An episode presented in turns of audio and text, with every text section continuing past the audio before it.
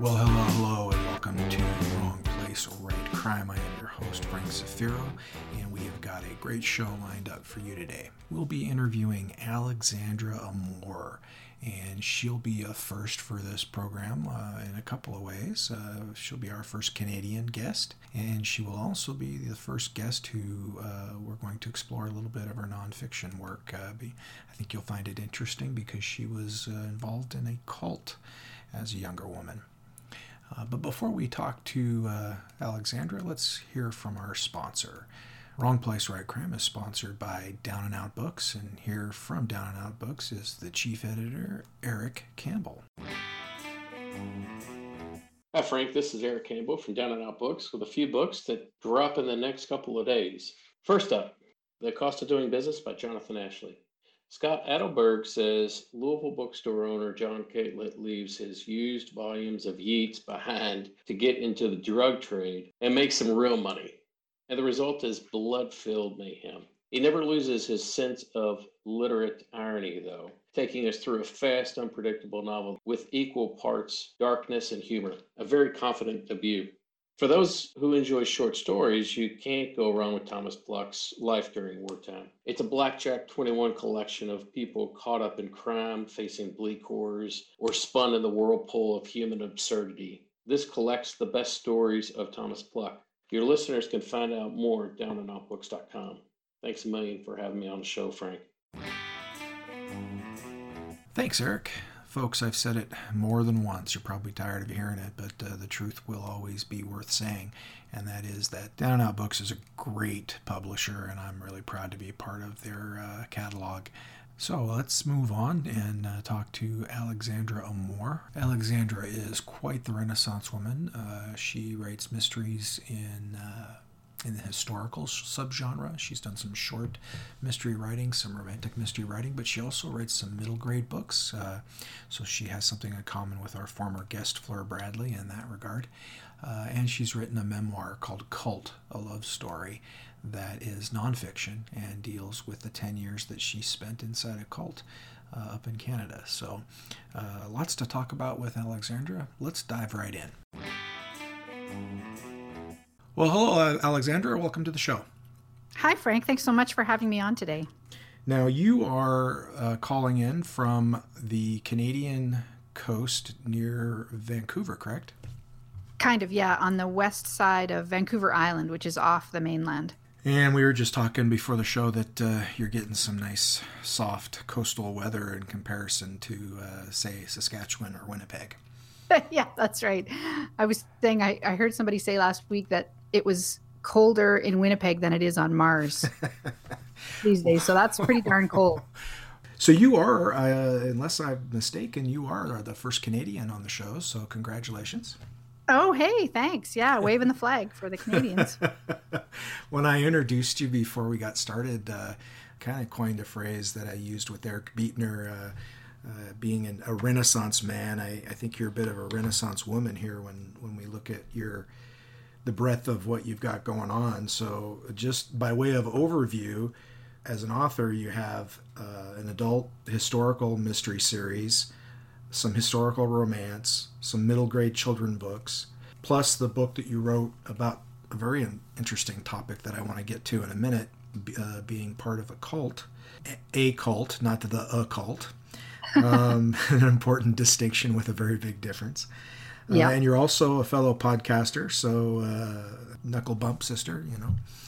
Um, right, yeah. And uh, I, and I'm sure there's other things that, that we're going to discover. So which of those things would you like to talk about first?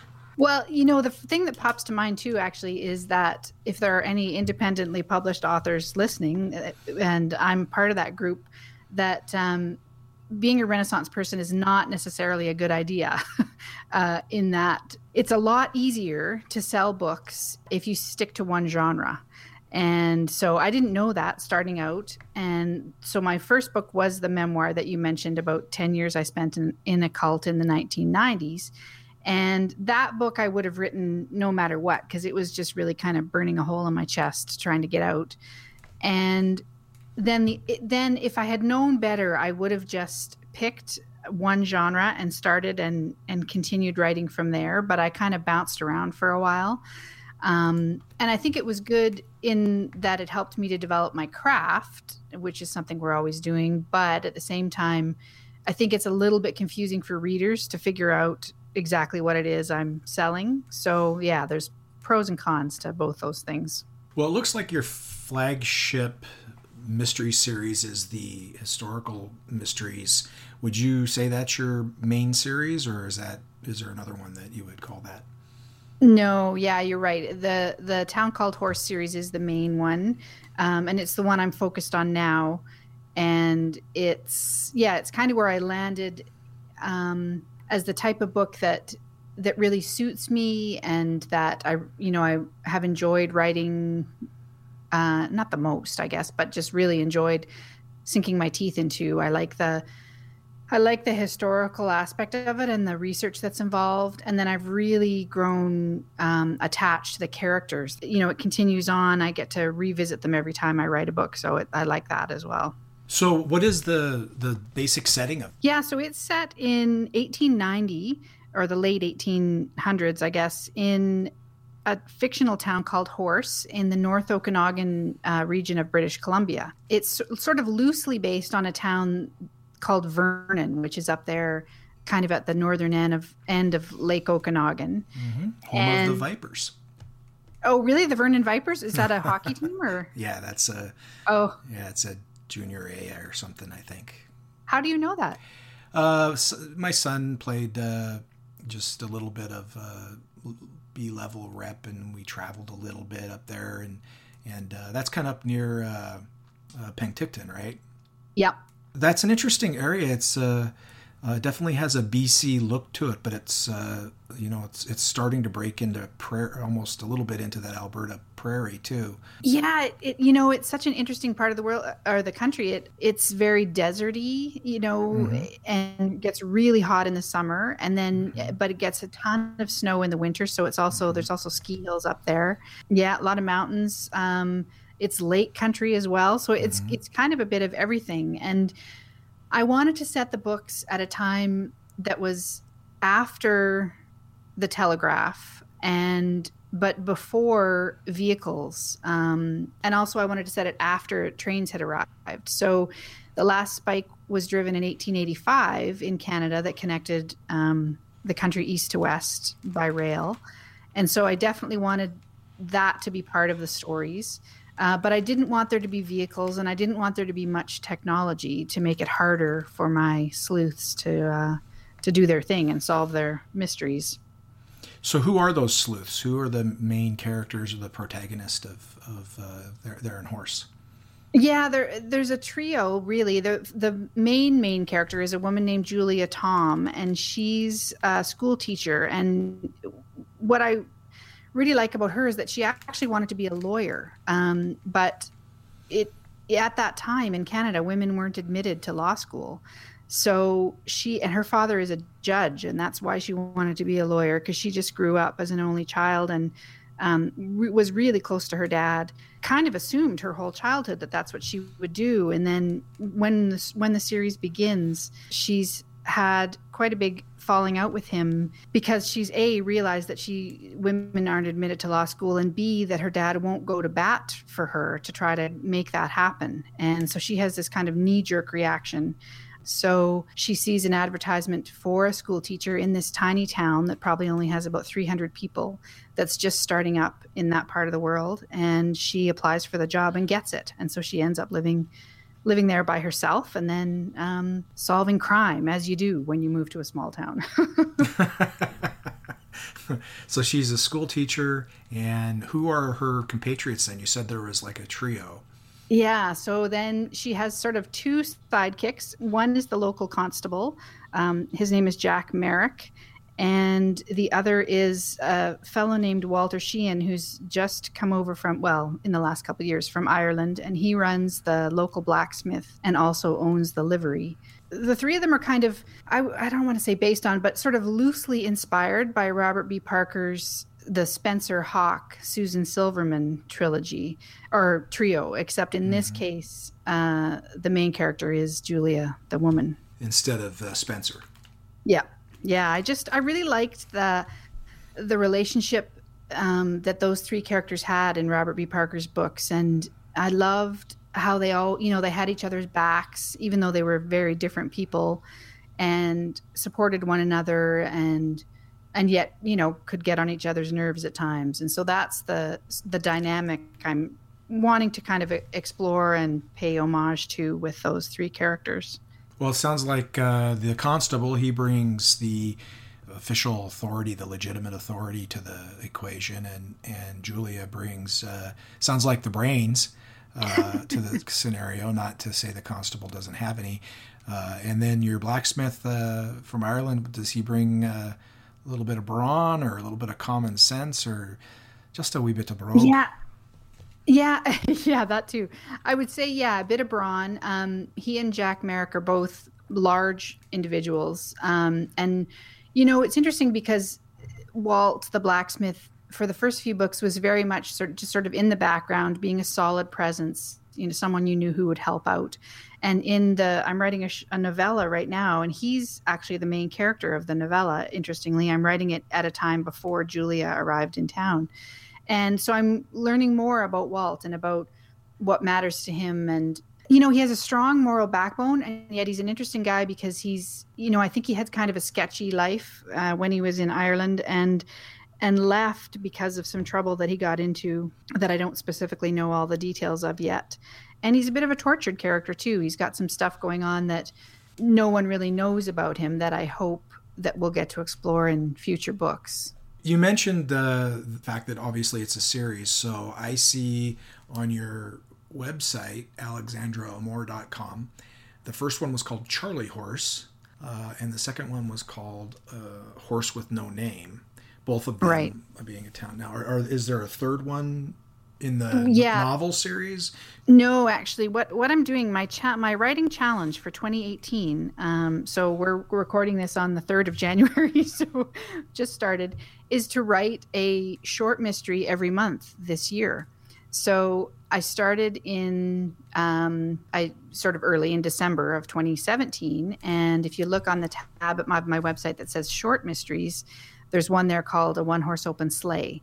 And so that one does have Julia as the protagonist. But the one I'm working on now that will be released in the middle of January to my newsletter subscribers, and then after that uh, up on the online retailers, is the one where Walt is the main character. And unfortunately, I don't have a title yet. I haven't figured out what it's called. So you'll have to stay tuned for that. Are are all of your short mysteries going to be set in horse? Yes. All twelve? Yeah. You're writing a novella every month is what you're doing. That's pretty yeah. impressive. Yeah, well, like we say, it, it's only January, so we'll see what happens. But um, yeah, I'm loving it so far. It, it is challenging me and stretching me, and yet I love the idea of starting a new, I you know, starting off with a new idea every month and then exploring and seeing where, where that will go. So I'm hoping it'll, this kind of excitement that I have about it will last throughout for the rest of the year. Do you think you'll explore uh, any narrators outside of those three? That is a great question. And I, you know, for myself personally, as a reader and as a as someone who watches television shows and that kind of thing, I really appreciate books and programs that are about a community. So, for example, um, Call the Midwife comes to mind, and Parks and Recreation. And I love that feeling of where I know many characters well, not just one mm-hmm. or two. Um, so it occurred to me that with this series of short, shorter novels, that I could even, I could expand outward and, and write some from a point of view that isn't Walt or Julia or Jack. We'll just have to see. I mean, I, I, I would kind of assume that writers would enjoy reading about other people in that community, but it's a great question. And I will, I think I'll just have to try it and see what happens. You have another adult mystery uh, I noticed as well. It's more of a romantic mystery yeah. called Love and Death at the Inn. Yeah. Um, a Juliet Island romantic mystery. Now, is Juliet Island a fictional location? It is, yeah. Is it strangely similar to Vancouver Island? It's strangely well. It's a it's a bit of a hybrid. It's similar to Pender Island, which is an island that my parents lived on, which is in the the Salish Sea. So in the U S, when you go across the U S border, the islands out near Seattle are called oh the San Juans. So it, they're sort of mm-hmm. it's the northern bit of the San Juans, and in here in B C we call them the Gulf Islands. And my parents lived on Pender Island for a while, so it's a hybrid of that and of the area where I live now, which is on the west coast of Vancouver Island. The main character in that book owns a lodge, sort of a resort where people go on vacation, and it's based on a lodge here in the town called Tofino that I used to visit and go on vacation. And uh, it's a beautiful, yeah, it's a, just a beautiful location. And so I just created this fictional island that's very idyllic and full of lots of nice people and murder. Yeah, if I look when you look at the cover, it's a rather whimsical uh, cover. So I yeah. get I get a real Murder, She Wrote sort of vibe from it. Is, is that what you're trying to convey with the cover? Yes, absolutely. Yeah. So sort of a lighter mystery, definitely not uh, the sort of dark noir stuff that you're used to writing, Frank. But um, yeah, lighter and still murdery at the same time. And the lodge owner is the... Yeah, she's the protagonist. She's um, an, an amateur sleuth. Someone ends up dead at the lodge that she runs. And so she... Um, God, it's been so long since I wrote it. I think uh, the local constabulary thinks that it's it was an accident, and she's not so sure. And so she starts to look into it. And um, she's worried that the, the death will have a an adverse effect on her business, which is struggling already. Um, so she wants to figure out what's going on and prevent it from happening again. And then she falls in love, of course, because it's a romantic mystery. As well. Ah, yeah, of course, it's of a course. romantic. But it is the, I mean, it's his romantic mystery, which would lead me to believe it's a mystery first with some romance in it. But is it is it the other way around? Or no, yeah, definitely a mystery first with some some romantic vibes.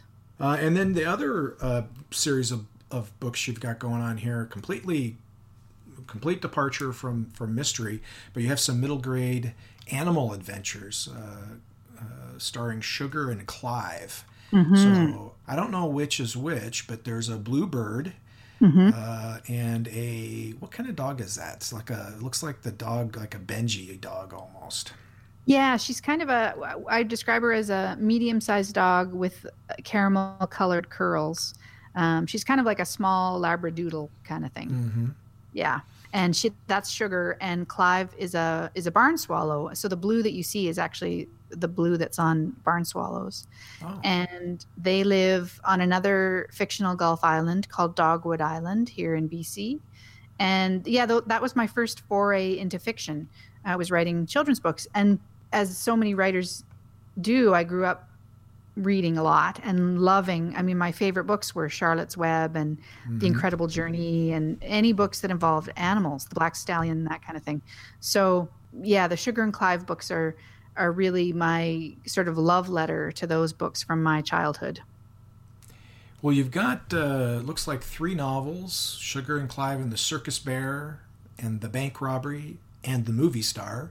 Mm-hmm. This, the one with The Movie Star, the cover's got this star on it with a uh, clapboard. He's got this funny expression on his face. It made me laugh the first time I saw it. Really evocative color covers, good covers. Uh, and then you have a, a novella here too called Larry at the Wedding. So is Larry, Larry looks like a seagull or something. Yeah. Is he like a, a minor character in the books or something like that?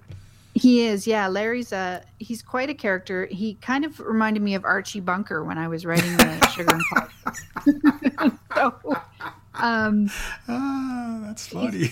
You know, he's really crass. He's he's completely self-absorbed, uh, doesn't give a crap about anybody else. Really is only concerned with finding his next meal. But he's sort of part of the, yeah, part of the gang that Sugar and Clive hang out with. And he, he really demanded to have his own book. So there's a short story with him. Uh, Larry at the Wedding. I'm assuming he crashes the wedding. He does crash the wedding, yeah. He's a seagull. Of course he did. Yeah, that's right. So are these, uh, the Sugar and Clive, the, the main series here, they're adventures, right? They're not mysteries. Yeah, you know, they're kind of mystery adventures, I should say. Uh, let's see, the bank robbery one, Sugar and Clive and the bank robbery is definitely a mystery. So the bank uh, on the island has been robbed, and that was based on uh, an actual true story. And the, so the funny thing, just a little backstory on that book, so the my parents lived on Pender Island, as I mentioned, and one weekend after the Saturday market, uh, the bank was robbed. The islands are really small, and they're and the the one that my parents were on was smaller than some. Like uh, Salt Spring Island is a lot bigger, has a larger population, but Pender Island at the time, the bank didn't even have a vault. Um, they kept the money in a filing cabinet um, over the weekend. And someone was there wrote, at least a lock on the filing cabinet? You know, I, I think even if there was, it was one of those filing cabinets that if you tip it back a little bit, you can you can fiddle with the lock at the bottom of the cabinet, and all right, the drawers. Wait a minute. How do you know about this? How do you know about breaking into file cabinets? I'm starting to get a little suspicious about this here. Yeah, that's right. Well, uh, you know, it takes a thief to catch one, right? Yeah. So they they kept the money in the file cabinet, and somebody uh, Someone, robbed it? Yeah, broke into the bank and through the wall of a store adjacent and took off with the money, and the crime was never solved, the real life crime.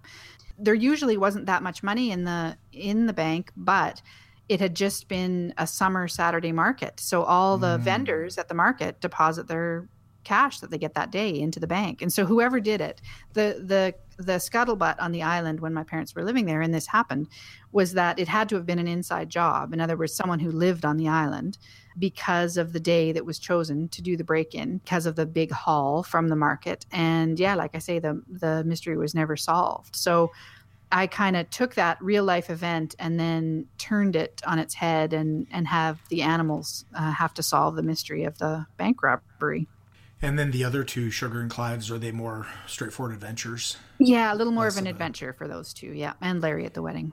Is it difficult to, for you to go from writing for adults to writing for kids? I mean, is there a switch that you flip? Yeah, there's definitely, you definitely have, I have to be in a slightly different mindset, kind of a little, I don't know what the right word is, looser or something, and just sort of remember what it's like to be a kid, and um, how things are often confusing, and and yet children also look at stuff with such a unique eye because they don't have a lot of preconceptions about the way the world works. And and I specifically wrote these books for uh, middle grade readers, which is sort of the nine to twelve year old age group.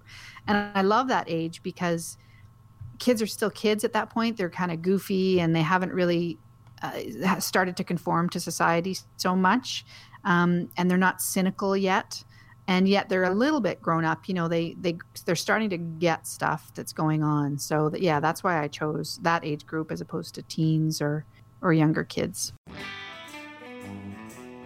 We'll get back to talking to Alexandra Amor in just a moment, but uh, now is the time in the show when we like to turn to the experts to get a little bit of a recommendation as to what maybe we should be reading out there. For this episode, I decided to try something different since uh, the holidays of recently passed, and uh, since we've uh, all spent some time with our family over the holidays, instead of uh, going to the bookstores and uh, getting those experts' opinions, which we will return to next month, uh, I decided to ask some of my family members what they think you should be reading.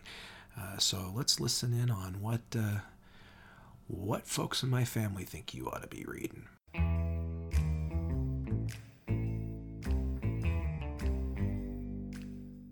Hi, I'm Danji. I'm uh, Frank's brother-in-law. I'm currently reading Worm. It's a web serial by a guy who calls himself Wildbow. It's uh, sort of based in like a, you know, it's almost like a comic book type setting. It's a bunch of superheroes, but uh, really, really grounded characters. Where does the worm part come in? The protagonist is a teenage girl who has the ability to, to control bugs. Oh, that's cool. So, although I'm not sure really where the worm comes in other than just in relation to that. So it's pretty good? Yeah, it's pretty good. Some of the some of the action, like, I, I wouldn't think that you could have as many different seemingly silly superheroes in something and make it as serious as it is. Also do the action as well as he does it. So yeah, it's it's been thoroughly enjoyable.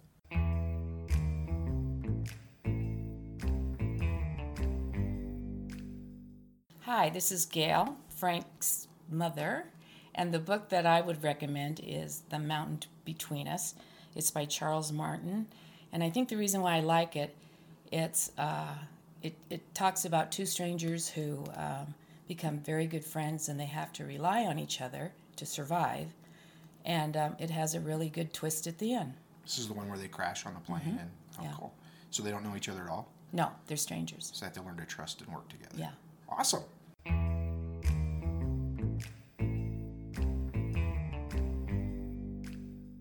Hi, my name's Ashley. I'm Frank's sister. I'd like to recommend the Tripods trilogies by John Christopher. It's just a really fun uh, sci-fi with a, a young boy as the main character. It's a nice adventure story.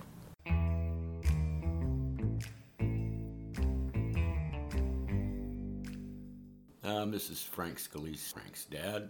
I would like to recommend East of Eden, a classic by John Steinbeck. The writing is excellent, and the story is very interesting and holds your interest all through the book. Going old school. Yeah, old school.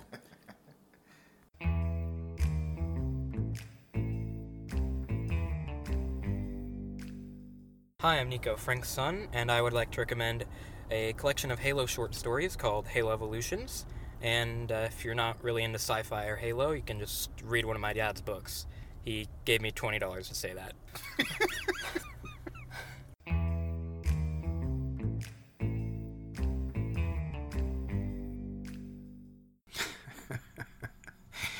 there you have it, folks. Opinion and uh, uh, proof, I guess, that opinions can be bought. Anyway, pretty eclectic uh, set of books there to choose from. If hope uh, hope some of them in, inform your your choices. And now let's uh, return to our discussion with Alexandra Amor. So there's a quote on your website. It's a Thomas Paine quote. "Belief in a cruel God makes a cruel man."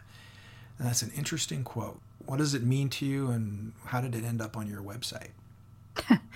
Well, that's uh, related to the memoir that we touched on earlier about ten years I spent in a cult in the nineteen nineties. And the quote I just thought was perfect for, as it kind of addresses the theme of that book, or the, um, the spine that runs through it, in that anytime we believe, it seems to me anyway, anytime we believe in a God or a, a higher power that is vengeful and punishing and discompassionate, that's how we act as well. It kind of gives us permission to behave that way. And in cults, that's absolutely what happens. So uh, yeah, I just thought that quote was perfect for that, mm-hmm. for the webpage that, that the book is on. Well, let's talk about the, the cult. What, what exactly uh, happened that, that landed you in a cult for ten years?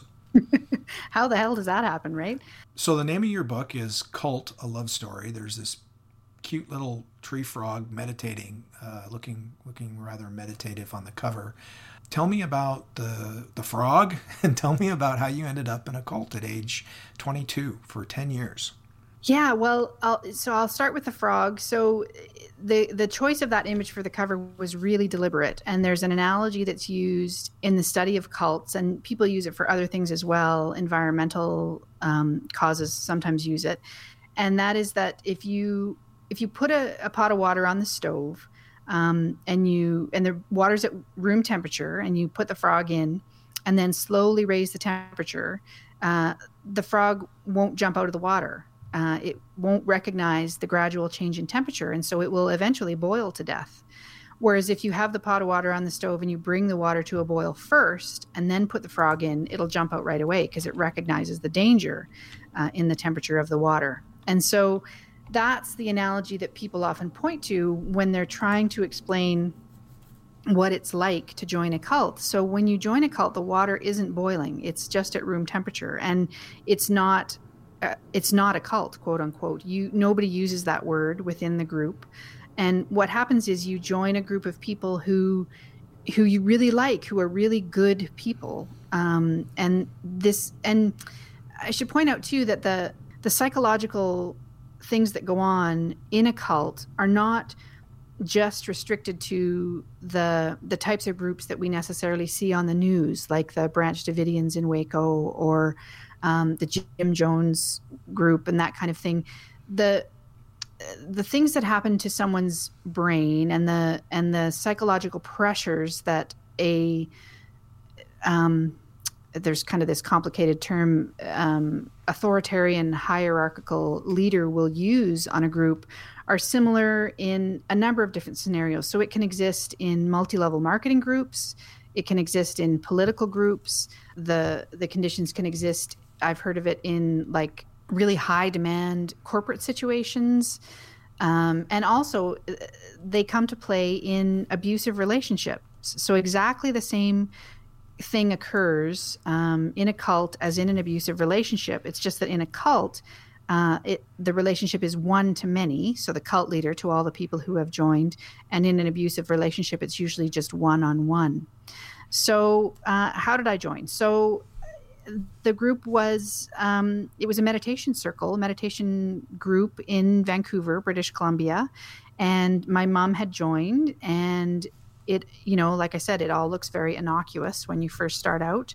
And I was brand new to Vancouver. I had just finished university. And so my mom asked if I wanted to go with her. Um, and I did.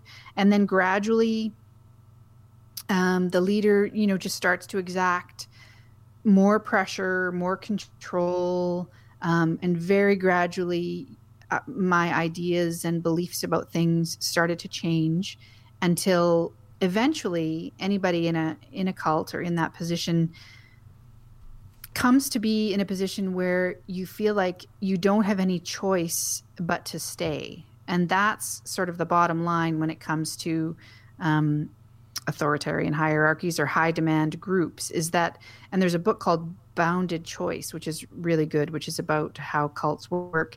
Your choices become bounded. And so you, you can't make the same kind, you, you believe that you can't make the same kind of choices um, that we normally just consider being part of being an adult. So in other words, to leave the group, Um, the condition becomes that if, if you leave this group, you are turning your back on God, um, on everything that's good in the world, on the cause that the group is uh, putting forward and saying is the most important thing. And so to do that really, really feels horrible. And that's why people don't do it. That's why people stay as long as they do and even follow some cult leaders to their death. What was the co- was there a cause that uh, that this cult uh, was championing when you when you first joined?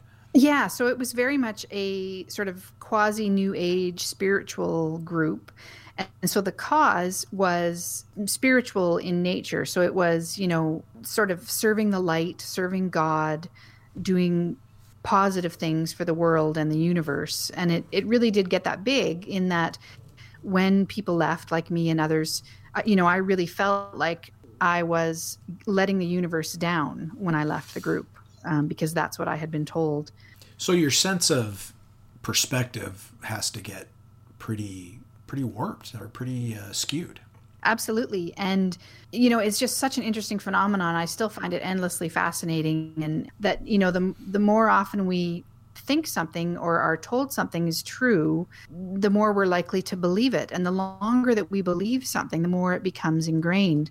And so one of the frustrations that people have when they have a loved one who's in a group like this is that logic really stops applying. So in other words, if you know that someone you love belongs to a cult and is being adversely affected by the behaviors in the cult, you can't really sit them down and just say, look, you know, what you're doing doesn't make sense. You know, when you when you are sharing your beliefs, they're they're not they don't really add up, or they're not logical, or they're detrimental to you. Um, the person who's in the cult just has a bunch of um, then has a bunch of mental sort of hoops that they jump through to to make sure that they don't question their own beliefs, and that and it, that prevent them from understanding what their loved one is trying to trying to help them with. It's a really complex sort of psychological state that people get into when they're in a cult. And it really is really hard to grasp, because when we look at cults from the outside, you can see how horrible they are. You know, when we see the images on T V or the way that people are treated, you just think, well, God, how, you know, how, how would you even begin to get involved with something like that? And so that's why, that's why, again, why the frog is on the cover of the book, to just really tie it back to it. It starts out very slowly, and it doesn't happen by accident. The cult leader is deliberately and methodically seducing every single person who's in the group. And cult leaders are really aware of how to push all the right buttons in an individual and um, get them to respond to what's happening. And on the flip side, too, I mentioned this in the book, is that anytime somebody joins a cult, it's it's kind of a perfect storm of of personal um, situations that are happening at that time. And usually someone who joins a cult is sort of in a vulnerable place in their life. People are often in transition when they join a cult, um, which is why uh, really sort of cult-like churches often have offices on university campuses, because when we're at that age where where we're just transitioning out of our home for the first time, it's it's really a vulnerable time, and we're not sure who we are. And that's a great time to to get some to recruit somebody into a situation they wouldn't normally get involved with. Nobody who joins a cult is stupid, and mm. it really does involve, just like I say, a perfect storm of situation, time and place, and someone who's making an effort to manipulate you and get you involved. Yeah, we all like to think that we're too smart or or too aware or whatever, but uh, but we're all not. It's all you just you know you know. I mean, if if all of those things applied to any one of us, I think we'd be in the same danger. Now, you w- were part of this cult. Did, was your mom still in there, or did she leave? She left pretty early on, you know, shortly after I had joined, maybe within a year or slightly less. Um, one of the tactics that cult leaders use is that if someone is in the group but their spouse isn't, um, the cult leader will try to drive a wedge into that relationship. And the reason they're doing that is twofold.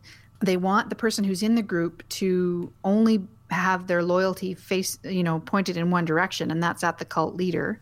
And they want the influence of the of the group member's family to be either reduced or eliminated. And so marriages um, in our group were just, you know, falling by the wayside left and right at the beginning. And and the cult leader did try to do that with my mom, and my mom just wasn't having any of it. So she left the group and I stayed. Now, um, you obviously eventually left the cult. What what were the things that were going on that brought you to the point where you felt like you, where, where you knew you had to leave? It, it was just such an interesting time, and I'm I'm so grateful that I was able to write about it all. And, and writing about it actually really helped me to be able to look back with a fresh perspective and see what, what was really going on. So I think what was happening for the last couple of years that I was in the group, I was having questions about the group's motivation and and concerns about behavior, and yet I would barely even voice them to myself. It was great, actually, when I was writing the book, the first thing I did when I got the idea was I went down to my storage locker in the building that I was living in and brought up three cardboard boxes full of journals. And so I've always been a journal journaler, and for three months I went through the journals and sort of made a timeline and made a note of things that had been going on in the group at that time. ten years earlier, because I wrote the book ten years after I got, or eight years after I got out. So one of the things I noticed was that in my journal, I was barely even able to voice, just even to myself, the questions that I was having about the group's behavior. Along with that, what kind of behavior do you mean? It, so I mentioned that the group was very spiritual in nature, and so we talked about uh, spiritual concepts like, you know, compassion and love and kindness and all that stuff, and yet we didn't act that way. So I was finding the group was very um, hypocritical. Yeah, hypocritical. Being we were being cruel to one another, and I include myself in that as well. You know, I had just learned to be uh, like, if someone wasn't following the group rules perfectly, uh, you become very critical of that, and it's because, of course, that independent yeah. thought is really dangerous to a cult. That's exactly what they don't want. They want you thinking the way that you're supposed to be thinking, not thinking independently. We'll do so, your thinking for you. yeah, exactly. Exactly. Yes. yeah, did you spend yeah. a lot of time together with the other cult members? Was, was it a, like, did you, did you live on a compound of some kind, or? No, that's uh, a great question though. And, um, what was interesting, there was sort of a compound, quote unquote. So the woman who ran the group owned a fishing lodge and resort in uh, the sort of the central part of British Columbia, very remote. It was on a lake. And so there were some people who were in the group who lived with her twenty-four seven. But others of us who lived in Vancouver, so I had my own apartment, had my own job, and I just went to the group twice a week. We met in the e- Wednesday and Thursday evenings for meditation nights. And but the group had become my entire social circle. Mm-hmm. So the other thing that cults do is they have a very much an us versus them approach to life. And so us is the people in the group, however small that is, and them is literally the rest of the world. And so it's a very closed system. And anybody outside that group, anybody outside us is very suspect because their beliefs are different, of course. And the way a cult looks at it is they're wrong and we're right. And so, and we can see this when we look at sort of extreme religions. Um, yeah. So even though I had my own job and my own apartment and everything, the the prison that you really experience when you're in a cult is between your ears. So mm-hmm. that's what keeps you in the group, not necessarily the a physical compound. So the thing that made you leave was there. There was uh, some cognitive dissonance between the tenets and philosophy of the group and their actual behavior, or was there a was there a catalyst? Was there a defining moment where you said, this just isn't right, I can't do this anymore? There, yeah, there was a defining moment. So I was dating someone who was in the group at the time, and we were actually up at the fishing lodge, and the cult leader, she wasn't there even. She was in Arizona at the time, but she got on the phone with my boyfriend and told him to break up with me, and he did. So, and, and he did it in just just randomly. Uh, hey, you know what? We're gonna shuffle the pages a little bit here. You need to break up with her. Yeah. Well, I mean, you know, I go back to what the the point I made about my mother and her marriage, and um, it was exactly the same scenario. So the cult leader mm-hmm. needed my boyfriend to prove his loyalty. She never would have phrased it that way, but that's what was going on, and I didn't even see it that way at the time. But um, she needed him to be loyal to either her or me. And so she made him make a choice, and he did. He chose her. Well, he, what he was choosing was God in his mind. And so he, yeah, he just was on the phone with her, and she, they had a conversation, and he did it. You know, he came out of the room where he'd been talking to her and in front of three other people. It was so cruel. Like, it was done in such a cruel way that that it just started a chain reaction in me. And I started thinking about the way that the group had been behaving. But the interesting thing is, so that was um, December thirtieth, nineteen ninety-nine. I started seeing a therapist, and it took me ten months before I left the group. Wow. So in other words, for those ten months, I exactly, I continued to go to the meditation evenings twice a week, um, continued to hang out with all the people still in the group. Yeah, and I saw this therapist weekly for ten months, and that's how long it took me to finally figure out this isn't a healthy place. And but even then, I wasn't using the word cult. It was another probably two and a half years before I finally put all the pieces together and went, oh, okay, this wasn't just a weird situation. This was actually uh, involved. And that's when I got really interested in learning about how cults work and started reading more books about them and stuff. Wow, that's a that's quite a journey. I, I'm, I mean, we're all glad that you made it out. Um, It's a fascinating topic. I mean, we could we could have spent the entire hour talking about it, uh, and then and then get into the dangerous ground of, you know, cults versus religion and so forth. But uh, there's something else I wanted to touch on that that's part of your Renaissance approach, a, a good aspect of it, and that is you are a fellow podcaster. Yes, sir. So tell us about your podcast.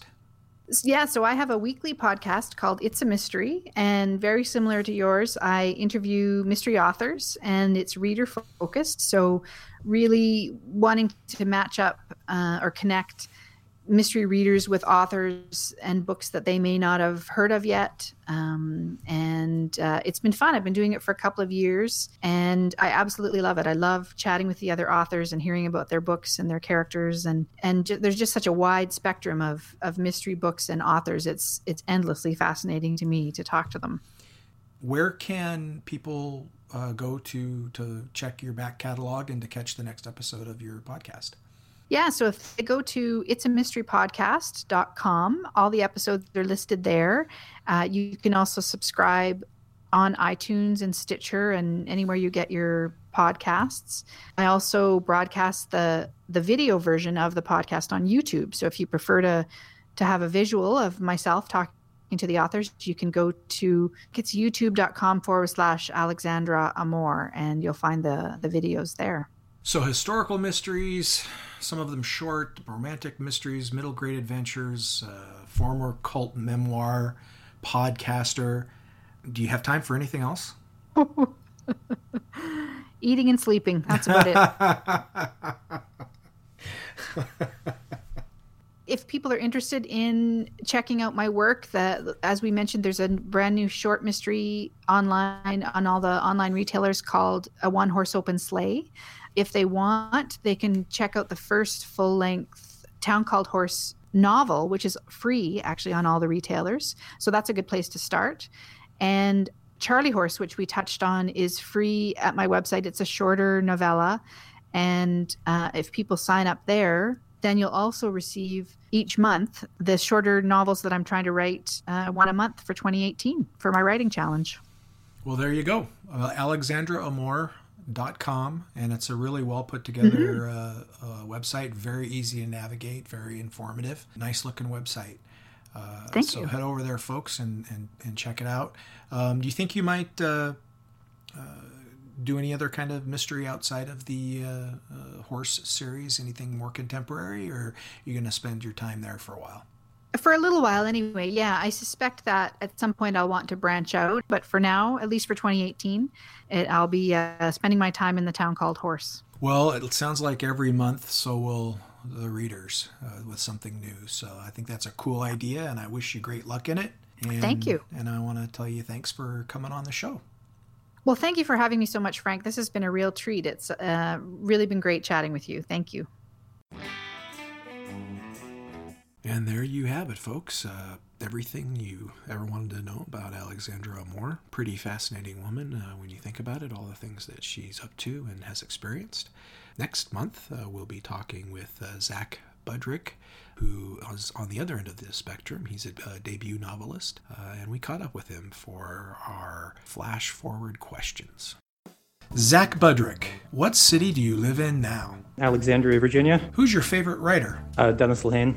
Favorite movie? Raiders of the Lost Ark. Favorite T V show? And be uncreative and go with The Wire. That's not uncreative, man. That's the Bible.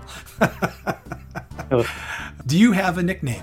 Zach is, for the most part, my nickname. Zachary makes you sound seven years old, no matter how old you are. What are you working on right now? A historical fiction, young adult book. What hobby do you have that has nothing to do with writing? I run. Your favorite sport? I guess running. Running's not a sport. Yeah, that's that's true. That's true. How about your favorite musician? Kind of back to basics, but I'm going to go with Springsteen.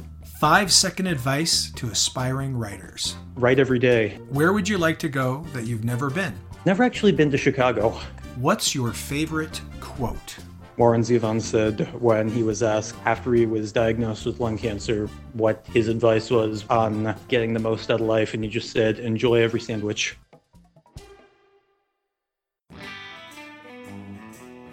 Now you know a little bit about Zach Budrick. Uh, we will learn more about him in the February episode. February will also be a good month for Frank Sefero. I'll have a uh, new short story out in Down and Out the magazine called Adam Raised a Cane, and it is about Mick Sawyer, uh, one of the two protagonists in Blood on Blood. In March, Blood on Blood will be reissued by Down and Out Books, along with the rest of the series uh, throughout the course of the year. And then in December, a new book in the series, a prequel called Harbinger, uh, will be released. So I'm pretty excited about all of that. I'd like to thank Alexandra Moore for coming on the show, Eric Campbell, and Down and Out Books for being a great sponsor. Thanks to my family members for indulging me and uh, making some great recommendations. And we will talk with you next month, uh, along with uh, Zach Budrick.